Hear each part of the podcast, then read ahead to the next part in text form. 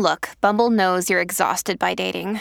All the must not take yourself too seriously and 6 1 since that matters. And what do I even say other than hey? well, that's why they're introducing an all new Bumble with exciting features to make compatibility easier, starting the chat better, and dating safer. They've changed, so you don't have to. Download the new Bumble now. This episode is brought to you by Snapple. Want to know another Snapple fact? The first hot air balloon passengers were a sheep, a duck, and a rooster. Ridiculous. Check out snapple.com to find ridiculously flavored Snapple near you. This is a crowd podcast. We didn't start the fire. The only podcast started by me, Billy Joel.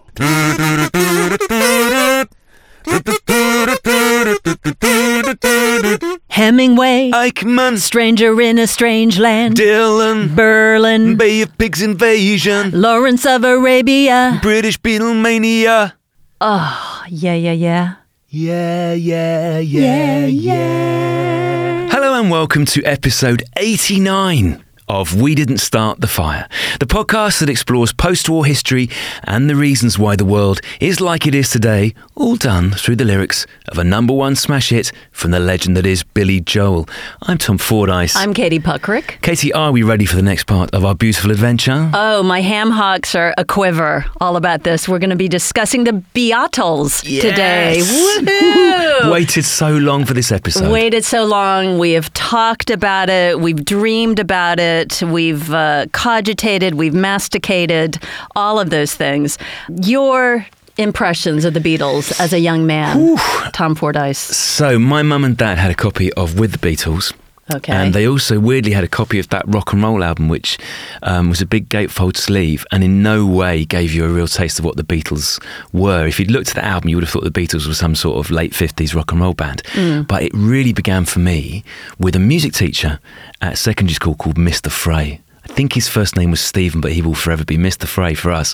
He was the best possible class teacher to get for a couple of reasons. Number one, when it rained, he'd let you go into the classroom. He had a stand up piano and he would give out music books with hits of the 60s, play his piano, and we'd all sing along. And number two, he had a fantastic, bear in mind this is 1984 and he's got a big mullet, a big silver separate stereo, and he had the red album and the blue album, and he'd let you put them on and listen to it. So those are all the compil- the two compilations. Yeah, the two early compilations. Yeah. Yeah, yeah. So that was where it all began. How about for you, Katie? Well, uh, I grew up with the Beatles because I'm about 10 years younger, older, sorry.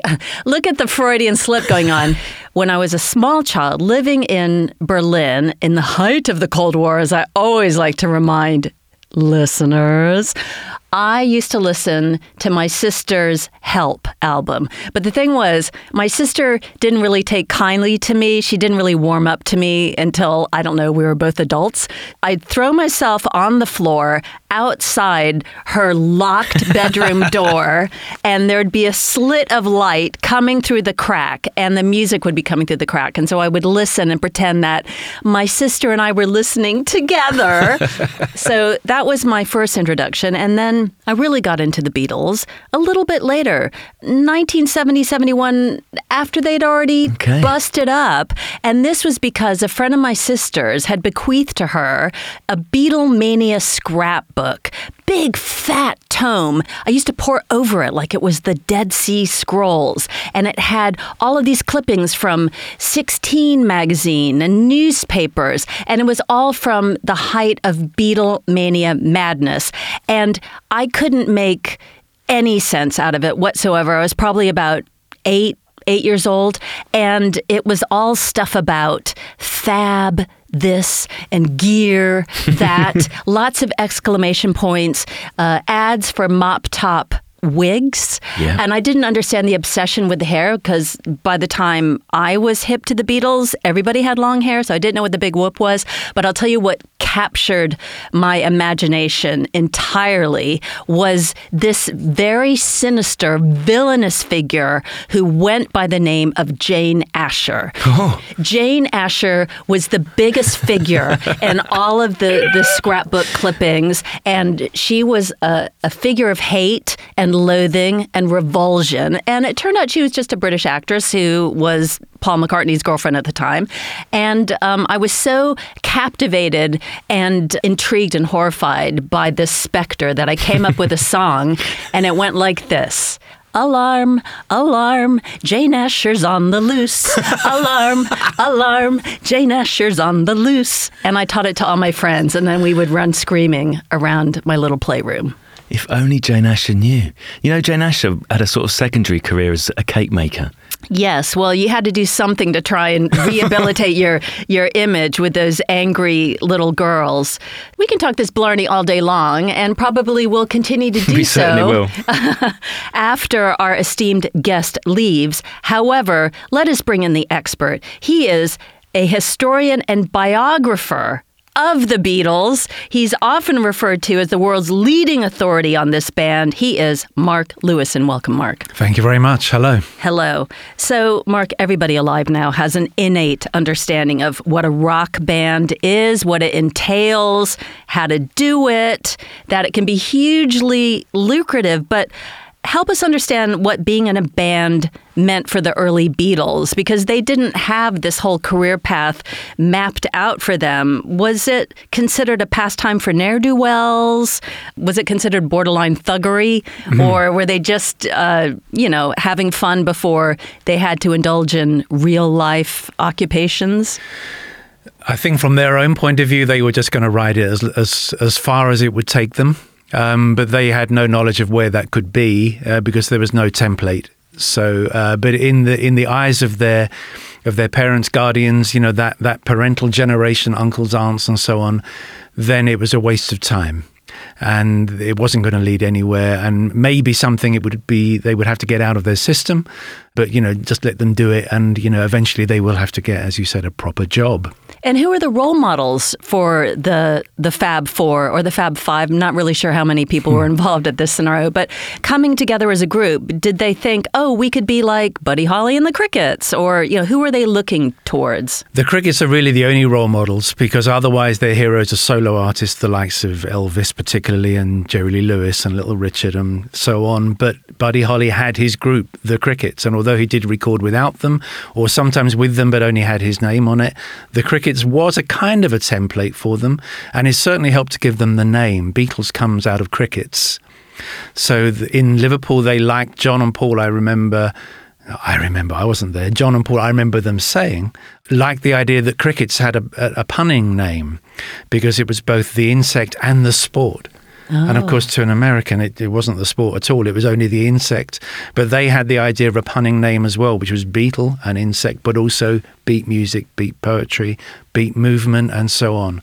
So um, that was why they went for that name. But otherwise, very, very few role models, and and no, I mean, as you said in in your piece just now, everybody now looks at 60 years of bands. You can say we're like the Kinks, or we're like the Yardbirds, or we're like the Pistols, or we're like the Jam, or we're like the Verve, or whoever. But in those days, there was nobody like that. Cricket's just about, but not really. So they were just doing something that they were going to get away with for as long as they could get away with it. There's so many remarkable aspects of Beatlemania, aren't there, Mark? But w- one of the most striking for me is how staid the British pop scene appears to be before Beatlemania. Yeah. It seems like you've got a mixture of faux American stars. So you've got people like Marty Wilde, or you've got teenagers plucked by Svengalis from nowhere and given ludicrous names, Like Marty Wilde. like Marty Wilde. Billy Fury. Billy mm. Fury, yeah, Yeah. Rory Storm, and and then you've got people like Helen Shapiro, who is with the Beatles on one of their first nationwide tours, who. I don't. Did she have a beehive? She had a, a remarkable hair, didn't she? Yes, she But did. She it was, all only it- sixteen. It was all backcombed. I think. Well, initially she was fourteen when she had her first number one. Yeah. um, and a great vocal talent. got quite a deep voice. Yeah, very deep voice, and uh, but a very together young woman. Um, still a child, really. Please don't treat me like a child was one of her early hits. The thing is, you see, before the Beatles, and even it took them a while to, to change this mindset. It was reckoned to be the, the kind of the um, the leprous arm of show business, or leg, leprous leg of show business, pop music, rock music, whatever you want to call it, because it, it was for juveniles uh, of fairly low IQ. That was the perception. It had no artistic merit of any kind. And as soon as you would become a success in pop music, your ambition, you had to say this, was I want to be an all round entertainer, as if what you were doing wasn't enough. And clearly, in the eyes of the business, it wasn't enough. So, as soon as you, if you had any kind of film appeal, you would go and make a film. And if you had any kind of dancing appeal, you would start dancing. You would hopefully get a Palladium show, and you would be into show business kind of through the back door and you would be liked by the mums and dads as well as the teenagers. And that's exactly how it was. And there's no hint of rebellion in any of that. And if you look at pop music in Britain, particularly pre Beatles, it's incredibly safe. But it wasn't recognized that there was a gap. It wasn't like if only some four young guys would come along and show us a new way of doing it, which is why when they did come along and show everyone a new way of doing it, it was suddenly like, oh my God, there's another way of doing it. And it sounds so obvious now because we've had 60 years of it, but at that time there was no uh, perceived gap. And they came along and they were completely different to everything else. They were not like Billy Fury. They were not Marty Wilde. All those guys were kind of Elvis impersonators. Subtract Elvis, Elvis's existence, and all those guys disappear. And Cliff as well, because Cliff was modelled on Elvis to begin with. Now, the Beatles were hugely influenced by Elvis, and he was their idol, no question about it. But then they added so much more to their palette and these other guys, Marty and Billy. And I liked those guys. I mean, they did some good work. And it wasn't their fault that they had to fit into the system as it was.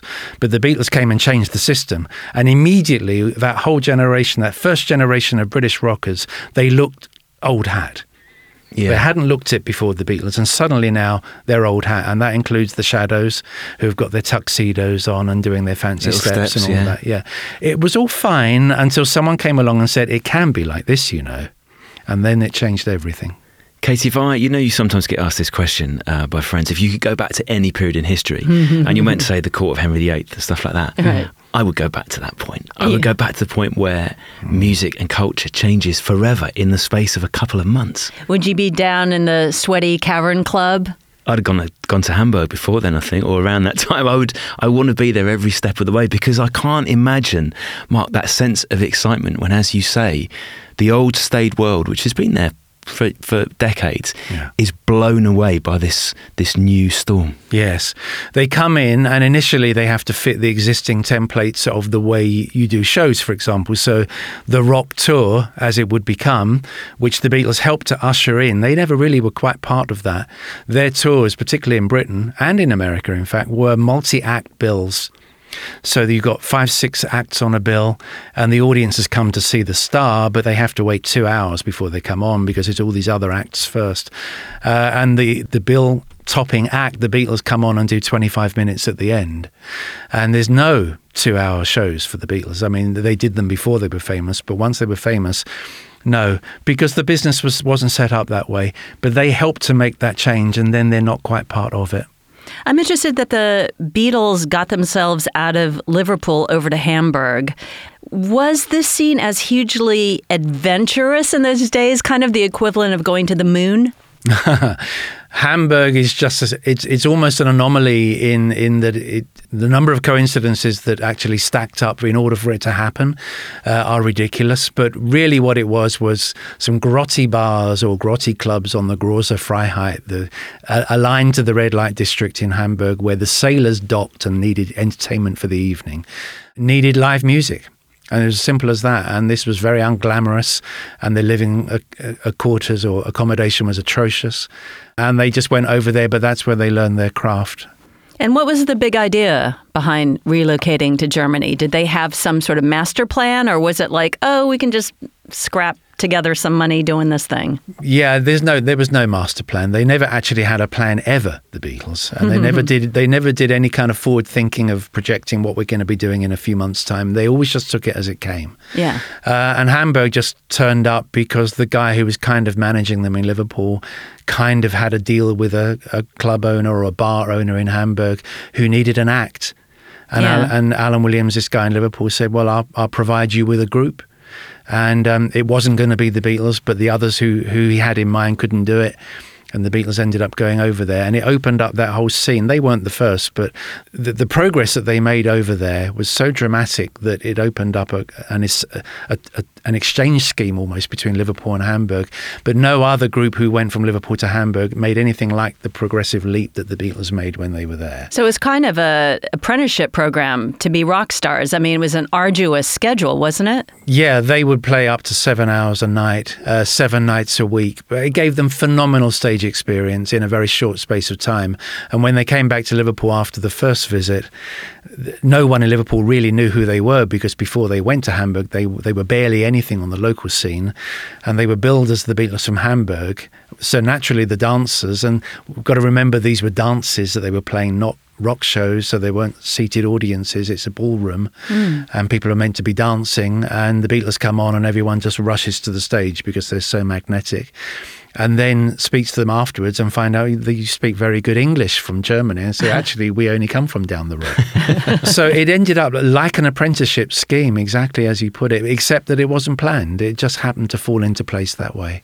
you can hear that influence of the, the Hamburg years throughout their career, can't you? But certainly as Beatlemania begins and they're doing those live shows, but also on those early albums with all the rock and roll covers that fill out those early albums that they used to learn and play in Hamburg.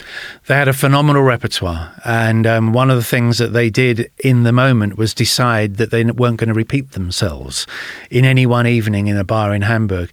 In this ridiculous thought that if someone comes in the bar for a schnapps at eight o'clock in the evening and sees this band on stage that they're obviously completely ignoring uh, because they're in conversation with their friend, and then they leave the bar and they go out for their night's entertainment and come back in the bar at one o'clock.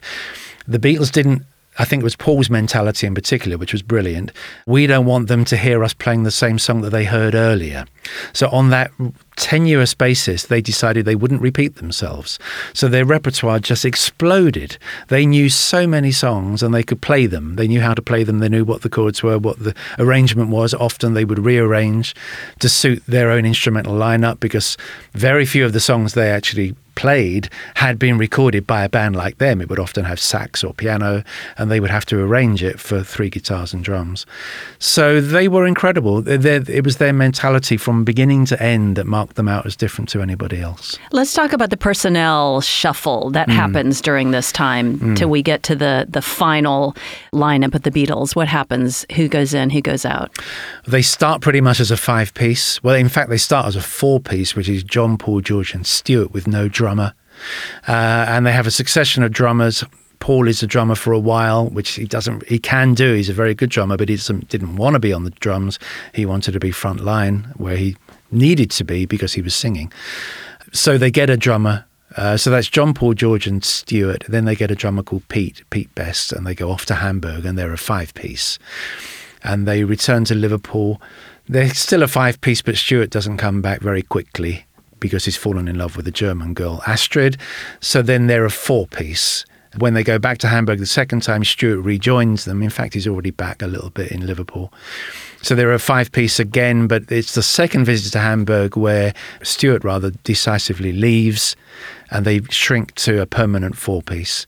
And they stay that four piece with Pete for another year until they kick him out and bring Ringo in.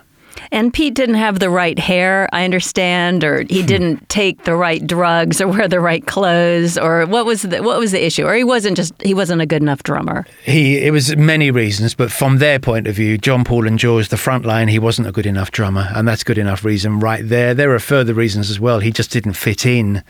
Being a Beatle was a state of mind as well as you- you're not just in a group called the Beatles. It's about an attitude. It's a thing.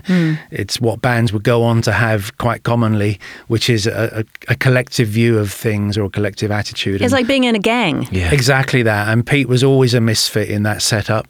And um, he didn't make proper eye contact with them or anybody. So then they're on stage and they turn around to look at the drummer to kind of give him the eye about a change or something. And he's not looking. And his drumming was limited from their perspective and personality didn't fit. So he, he, just, he just had to go.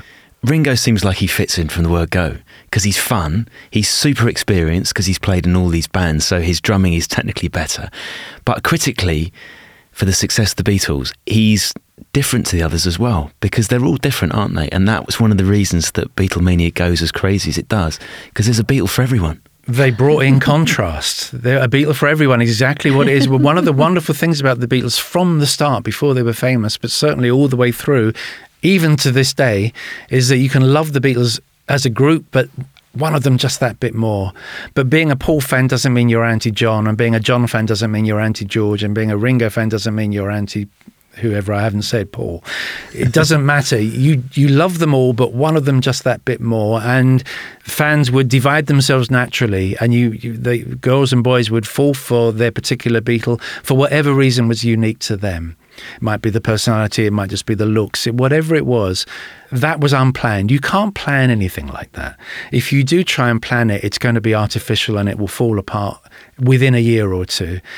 Which is why, I mean, the beauty thing about the Beatles is that they weren't designed by a committee. And everything just happened organically in the best possible way, which is why it was able to endure, still endure 60 years on, because it was right. This is an advertisement from BetterHelp Therapy Online. Hello, Fire listeners, it's Tom here. I hope you're enjoying the series. I wanted to tell you about BetterHelp. We all carry around different stresses in life, big and small. A lot of the people we talk about in this series definitely did. And as we know, if we keep those stresses bottled up, it can impact us negatively. That's where therapy can be great. Therapy isn't just for people who've experienced major trauma. It can help you understand the way that your brain works and why you feel a particular way. If you're thinking of starting therapy, give BetterHelp a try. It's all online, designed to be convenient, flexible, and suited to your schedule. All you need to do is fill out a brief questionnaire to get matched with a registered therapist, and you can switch therapists at any time for no additional charge. With over 1,000 therapists in the UK already, BetterHelp can provide access to mental health professionals with a wide variety of expertise in mental health. Fire listeners get 10% off their first month at betterhelp.com slash WDSTF, as in, we didn't start the fire. So, that is betterhelp.com slash WDSTF. Eat stress free this spring with Factor's delicious, ready to eat meals. Always fresh and never frozen, each meal is chef crafted, dietitian approved, and ready to eat in just two minutes. I eat flexitarian, so with a weekly menu of 35 options, there's plenty for me to choose from.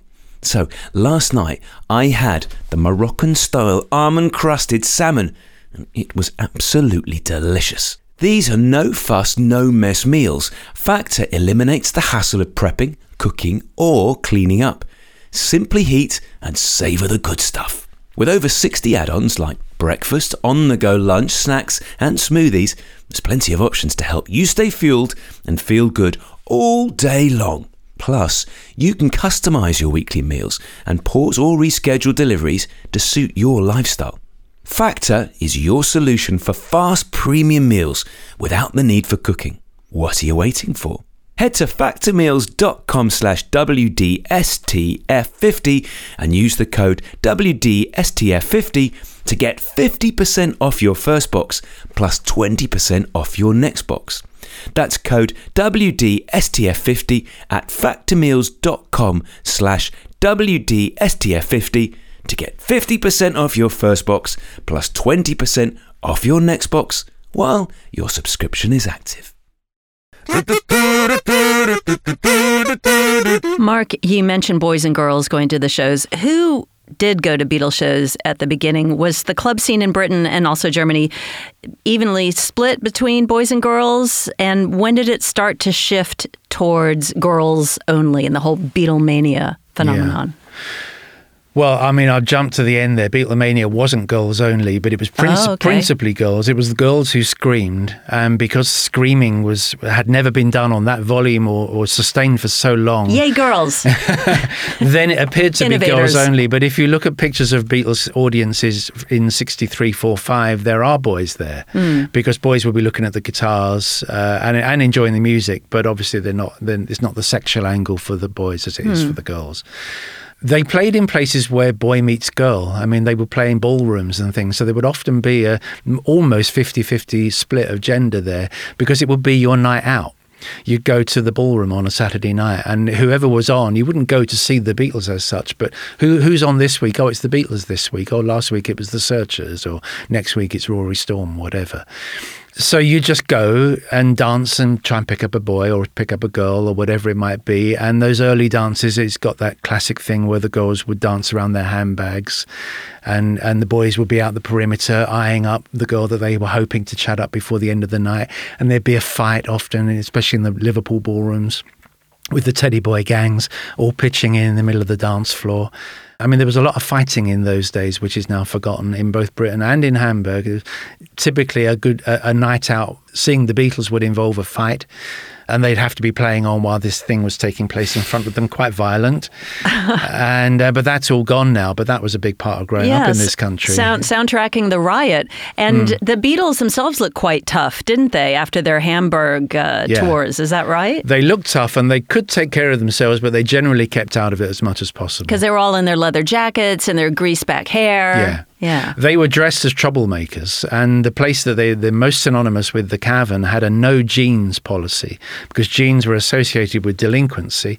Uh, and and and you're a delinquent. I'm looking at you right now. So you would try and keep them out. It was a it was a dress code, if you like. If you've got jeans on, you can't come in because you might cause trouble. And if you've got something smarter on, you might not want to cause trouble because it might damage your clothes or whatever.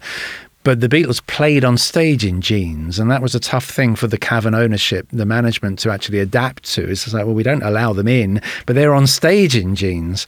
But they were so brilliant, so magnetic, and they were such a pull at the box office. Box office. It was just, you know, you pay your money and you come You're right. in. But for the Beatles nights, there'd be queues down the street, which you wouldn't get for anybody else because they were that brilliant. And give us a sense of what they were actually like on stage in these ballrooms or in these tiny, sweaty clubs. Yeah, they would play, well, depending on what the engagement was, up to two hours a night, but it could be just be an hour.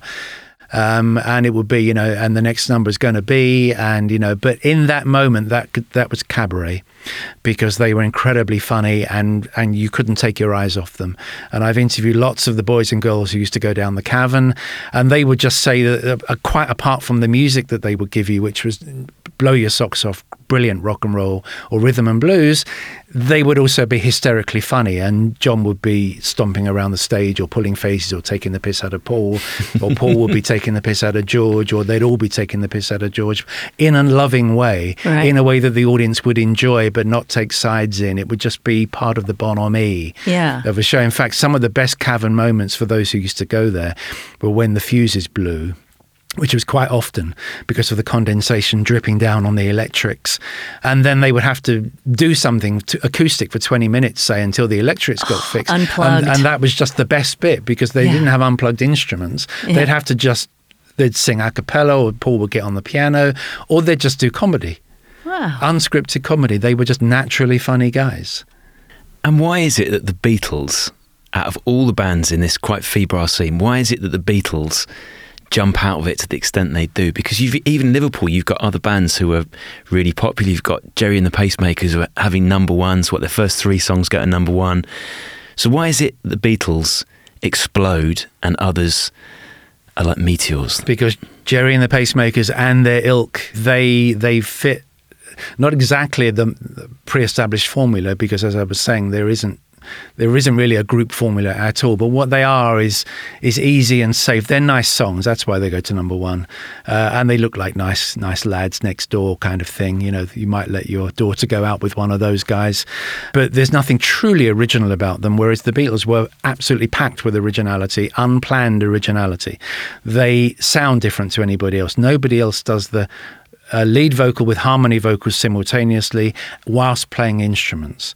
So the the groups that existed, like the Shadows or the Tornados, either didn't sing at all, or or they would just well virtually didn't sing. I mean, they're, they're just backing the lead guy, um, Shane Fenton and the Fentones, Joe Brown and the Brothers. You didn't yeah. go there. You didn't go to any Joe Brown gig to hear the Brothers sing. you didn't, but they might do the odd harmony. But the Beatles, they got three lead vocalists who trade. So then John does a song, then Paul, Paul does a song, then George does a song, and the others are all backing him. And they do exciting rhythm and blues numbers from America that no one's heard of, but they sound like they they've written them because they've made them their own. They look handsome and dynamic. They've got the hairstyle that nobody else has got. They dress like nobody else dresses. They are funny. They are just a dynamic bunch. When Brian Epstein sees them, he likes their performance as musicians, but what really bowls him over is their charisma. And it just pours off the stage and grabs the audience. Their charisma is, is really what they had in The Cavern and other early shows. And they never lost that. But the shows changed, and so they had to adapt a little bit as years went by. Where do we place the start of Beatlemania? Well, in my book Tune In, I kind of advanced the notion that it really begins in Liverpool in about 61, because when they first grabbed the cavern audiences, it is mostly about the cavern in Liverpool, but never, never totally, but mostly. That is a microcosm of the way that Britain and then the world is going to go. That same fascination with who these people are and kids phoning them up and hanging out outside their houses and all of that begins very, very early on a local level. And what you see there is how it's going to be. And then if you're talking about Beatlemania in the newspaper sense of the term, as a word, it was coined in October 63 when Fleet Street cottoned on to the fact that something really extraordinary was happening here. But in terms of its behavioral pattern, it really begins earlier. On a national level, it begins with, well, about January or February 63 when Please Please Me comes out. Very early, much earlier than people usually put it.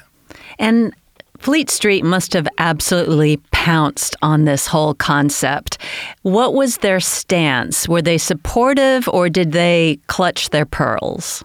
Oh no, Fleet Street loved the Beatles because they were tremendous news value. They there was a new story every day. There was either the story of them themselves and what they were doing and saying, or there was the story of the the, the scenes outside theatres. So when they played, for example, they did a tour in November, December '63 uh, of the UK. It was their fourth British tour that year. There were big news stories in each city or town twice. One was the night they came and played, but the other, the first news story, was when the tickets went on sale, which would typically be about six weeks earlier, because then there were fans queuing outside on the pavement all night long, and the St John's Ambulance Brigade there, and p- parents bringing thermos flasks, and, and and kids with their blankets determined to be first in the queue. That's a tremendous story. I mean, one of the things that I most love about the Beatles, and you cannot deny it when you look at any image of where they are, any image where the Beatles are in the picture, but you've got the public as well, is that everybody's happy to see them. Yeah. You see tremendous f- smiles and laughter on people's faces when the Beatles are in their vicinity. And that is something that maintains to this day. If Paul McCartney is in Soho today and there are people outside his office, they will be smiling at the thought of seeing him or having seen him they engendered tremendous pleasure in people, and they still do. And you again, you can't manufacture that. It's, it's it's there because it's organically there. It occurs to me when you're talking about this pleasure that people take and the joy and the pride that people take in the Beatles. It must have been a real kind of national boost for self esteem in a country that had been really decimated by World War II. There's this natural resource that is slowly coming to the attention of the rest of the world and is creating a new paradigm in pop culture. I wonder if that had an effect on their popularity, the fact that they were representing GB. Very much so. When the Beatles first went to America in February 64 uh, and made this phenomenal impact there, it was a source of immense pride in Britain that they were our boys and they'd come up, they'd gone over there and they'd shown the Americans how to do it. Yeah, yo, go boys. But though there was that pride, there's also this British thing, which those of us who've lived here a long time will understand is that we we like to take them down a peg or two as Mm. well. And so in, in by the end of the 1960s, that through, when that journey's been run, they are actually less popular in Britain than anywhere else. It would seem because we were kind of more critical of them because they were ours. We could be more critical, whereas in other countries they were just more open-minded about you know, what wonderful music they were giving people and how they'd changed things. But here it was like, well, oh, they're not as good as they used to be, and oh, you know, There's that. probably that sense of familiarity, over familiarity, and ownership, and almost like they're a member of the family. That's right. And um, That's they right. showed so much promise. I didn't think they were going to turn out like this, but yeah. That is exactly how it was, yeah. And it was it was that same family thing with you know we can knock them, but we don't want you to knock them. So if anybody else knocks the Beatles, well, we'll gather around and protect them. But in this country, we can actually take them down a peg or two because they're ours. Mm. And it's been a, quite a shock to me to really absorb myself in late 1960s media responses to the Beatles in this country, and just to see how negative things have become. Hmm. Sadly. One of the most joyous things, Mark, I think about the Beatles is this the startling ascent of their music, how they redefine music, how quickly they change. So when we're looking at 1963 and we're looking at the singles that come out, mm. even in that brief period from Love Me Do through Please Please Me and then From Me to You to She Loves You, you can see that crescendo, can't you? Yeah. Which which one of those tunes for you defines Beatlemania? Is it is it She Loves You with the screams and the oohs? Because that's in my head. That's what I would associate with Beatlemania. She Loves You and Twist and Shout, actually, which wasn't a single, but it was an EP. And it did so well. EP extended play record, four four songs on two sides of vinyl in a shiny sleeve with a picture cover. That EP did so well. It was like a single, and it was those two, Twist and Shout and She Loves You, that absolutely were the soundtrack of British Beatlemania. The other records had been, they were part of the build up. No doubt about it. Please, please me. Love me do. Please, please me. And from me to you. Especially from me to you because it was number one for weeks. But it was those two that absolutely were part of that summer into autumn 1963 wave. And in particular, it was She Loves You with its yeah, yeah, yeah, yeah, yeah, yeah became instantly a British catchphrase. And it was instantly in use by people in all walks of life. It was yeah, yeah, yeah. And if you said it as an adult, you were with it. You were gear. You were the gear. You were, you were, you know, you, you, you had your finger on the pulse of what's happening in today's teenage world. Because it was like, well, that's what they're all saying. Yeah, yeah, yeah. Ah. Or just single yeah, you know, if you wanted to reduce it a bit, but still show you were slightly tuned in. So um, she loves you is the is the song that absolutely is the soundtrack of that first great Fleet Street wave of Beatlemania. And Mark, where would we have heard She Loves You? Where were they being played on the radio or were they on television? Yes, well, I mean, the Beatles they they were great on television and great on radio, and in this country we had the BBC Light program, which was the BBC's um, one of three national networks. There was the Home Service, the third program, and the Light program, and the Light program had all music that wasn't strictly seriously classical, um, and so the Beatles were on all those programs, but their records were on the other radio programs. So Housewives' Choice, for example, um, which was uh, every morning, every morning for 55 minutes, I think. Um, Before the housewives had to get back to Crack work. on and- with the work. no, Yeah. no, it was to encourage work. It was it, it was Oh. music. It was music like a like another program that followed it. It was music while you work. I see. And there was um, two-way family favourites on the Saturday, uh, Sunday lunchtime when housewives would be cooking the Sunday roast. They would be listening to two-way family favourites, and it would have requests, typically for serving personnel. They became increasingly places where the Beatles could be heard because no good radio program could afford to leave them out because they had they had a grip on the nation by this point. Everybody did want to hear them and wanted to request the record for somebody else, a friend or whatever. And then there was Radio Luxembourg, and that was pretty much it until the Pirates began at Easter 64. Right. See, TV wise, there wasn't that much. Uh, weren't many places where a teenage music could be heard. There was no Top of the Pops yet, but it was coming because of the Beatles. A lot of things happened because of the Beatles, and Top of the Pops is one of them. Ready, Steady, Go is another. It might have happened anyway, but it was the Beatles giving this this new music great force and shape. We haven't talked about this yet, but as soon as the Beatles have their first number one, every British record company of any sort said, Are there any more like that? Yeah. and they all went running up to Liverpool to sign these acts from Liverpool. And suddenly Liverpool is, is, is dominating British music. But it's really only the Beatles who are going to last because the others haven't got that originality. They're going to be around for a little while, but not really very long. But nonetheless, suddenly, whereas the Beatles had struggled like mad to get a contract and got one by luck more than anything else, because of the Beatles, all the other bands called The Something, mm-hmm. none of whom could get a contract before the Beatles, including them, suddenly they're being offered contracts. And so the whole popular music scene changes shape because of the Beatles. Magazines like Fabulous and Rave begin, Top of the Pops begins, Ready Steady Go is given a huge boost because the Beatles are there. And so this thing happens by 64 where, that didn't exist a year earlier. Wow, that's so interesting. So they engendered an entire media industry right across print Yes. and broadcast. Yeah, then the national newspapers, be- I think the Mirror and possibly the Express used to run the top 10 or top 20 chart every week. Daily Telegraph started running the chart. and it, they just made pop music much more current and, and much less juvenile delinquency than before. Mm. It's now actually becoming a thing. It's it's it started its journey to what it would become. It didn't really begin until the Beatles. The Beatles had predecessors, but the great acceleration is theirs. Katie, we- we'll often reach in Billy's song um, a cultural moment which is seismic, and it's sometimes quite hard to feel the effects in the modern day. Like, I think we got it with Marlon Brando, didn't we? When we watched Brando, we were like, yes, this would have Yeah. blown our minds. Yeah. So, how do you think, like, if you listen now to She Loves You, can you understand what it does? You know, when you've got the drum roll at the start, and you've got you've got Macca doing his Little Richard, and you've got the harmonies at the end. Can you? Does it still make sense today? Do you think? It well to me it hits me in the way that Buddy Holly's music hits me, which is that it's happy and tuneful, but it's a little tame because we're over familiar with it. It's like watching the original Star Wars, slightly what's the big whoop. Whereas if you were there at its inception, you'd think it was just incredibly dynamic and a bit avant-garde and angular. I mean, when I was listening as a 5-year-old lying on my stomach trying to peer through the crack underneath my sister's doorway, listening to uh, She Loves You sailing out from her Dansette record player.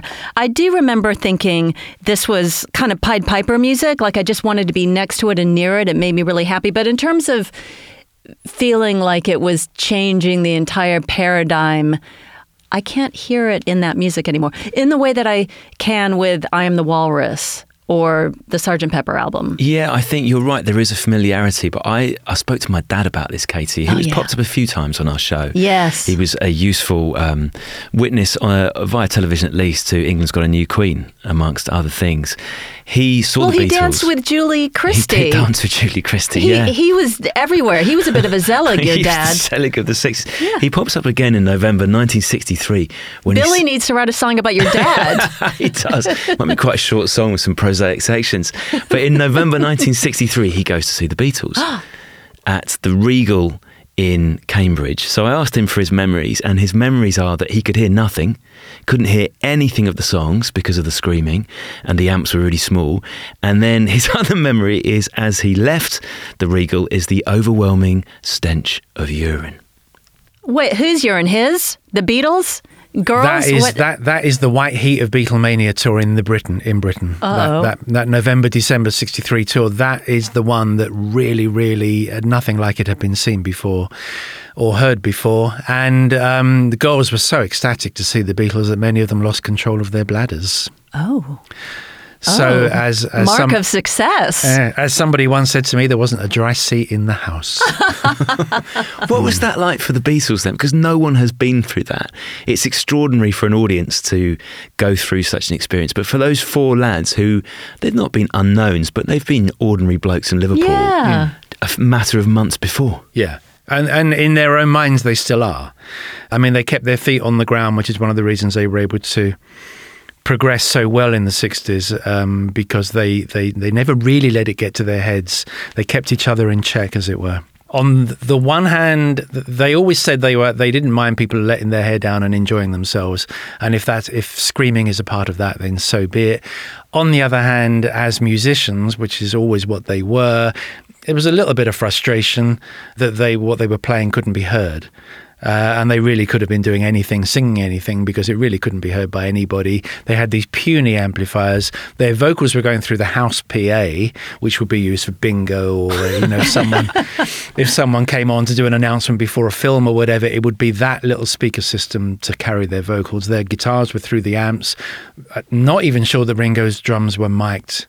So they, they, they had no chance to actually project. The only chance they could get to the back of a big auditorium like that would be if the audience was silent. But is, since the audience was screaming their heads off, then they just couldn't be heard at all. So you would go and see them, and you would just be you'd be screaming at who you could see on the stage, but not by what you could hear. You could often couldn't even tell if they were playing or if they'd stopped and were between numbers. Wow. I love this whole idea of this mass tsunami of adolescent sexuality yeah. just coming out of these girls and uh, shocking them, you know, shocking the girls themselves. Like, wow, like they're they're possessed by desire. Um, this must have been very alarming to society. I mean, especially back in those days where young ladies have to adopt a certain amount of decorum and discretion, and they're just losing their total froth in front of the Fab Four. So, did that cause any sort of consternation? I'm wondering. Yes, it did. Uh, there are quite a few psychological reports uh, written in the moment about Beatlemania and the responses to it, because this was something that adult adult society, as you've just said it, they they had to respond to. It's just like, well, this is, is their children or their grandchildren who are going off to these events and behaving in a in a way that isn't normal, isn't right. right. It hasn't been done before. Right there had been screaming before, but never on this level. The Beatles had a new level of fame that hadn't existed before, and they attracted a new level of mania that hadn't existed before. But Valentino had had girls chasing him and sure. screaming for him, but not in this way. And the world was becoming now more joined up. So this was something that um, did alarm the adult generation, and there were psychological reports, and they they were amusing in their moment. They're doubly amusing now. They're so snooty, aren't they? You know, so how can a guy sitting in an office at the age of fifty-five have any, no, have any notion of why that girl is actually screaming? But it was phenomenal for the girls to actually go and do that. Yeah, and it was this great unbuttoning of British society happens right there with the Beatles and other things because it's never just them. They're always in amongst other things that are going on at the same time.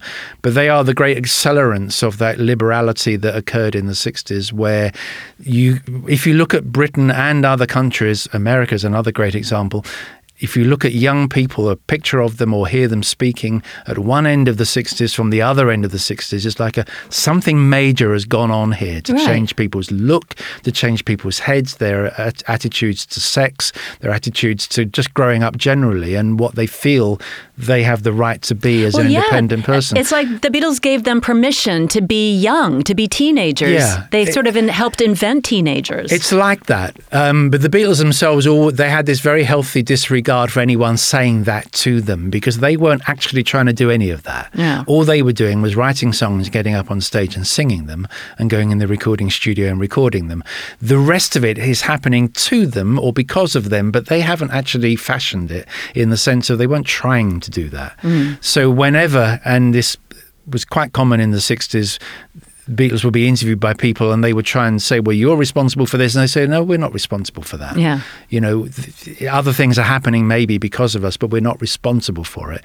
Just because we've shown young girls and boys that they can think differently and be different doesn't mean we're responsible for what they do with that. Oh, Tom, there is a lot of meat in this hoagie. I feel like we're going to have to keep noshing and chatting and chewing and talking to Mark for hours. I want to hear every single morsel of what he has to say. So here's my big idea. Shall we keep going and split this episode into two parts? Katie, I'll be honest, even by your exhausted standards, that is a fine idea. Listeners, Thank what we will do is we will split this, release them at the same time, so that the second part of this episode will be out at the same time as this one. It should actually appear right above this one in your podcast app. We hereby pledge, Katie, that it will be just as much fun as the first part. So please do check it out with us. Tom, listeners, I am a fizz and a froth, so see you over there in tiny, minute seconds.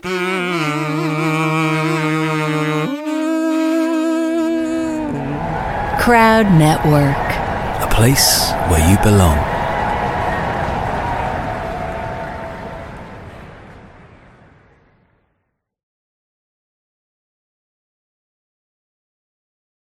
Hello, my name is Peter Zablocki, and I'm a historian, author, and college professor. I'm thrilled to invite you to check out Evergreen Network's History Shorts podcast. Every Tuesday and Thursday, join me on a journey through time, exploring the little known and hidden gems of history. In each bite sized episode, I'll dive into my original research to bring you intriguing historical curiosities you've probably never heard of, uncovering the fascinating stories that have shaped our world from forgotten figures to overlooked events. And the best part?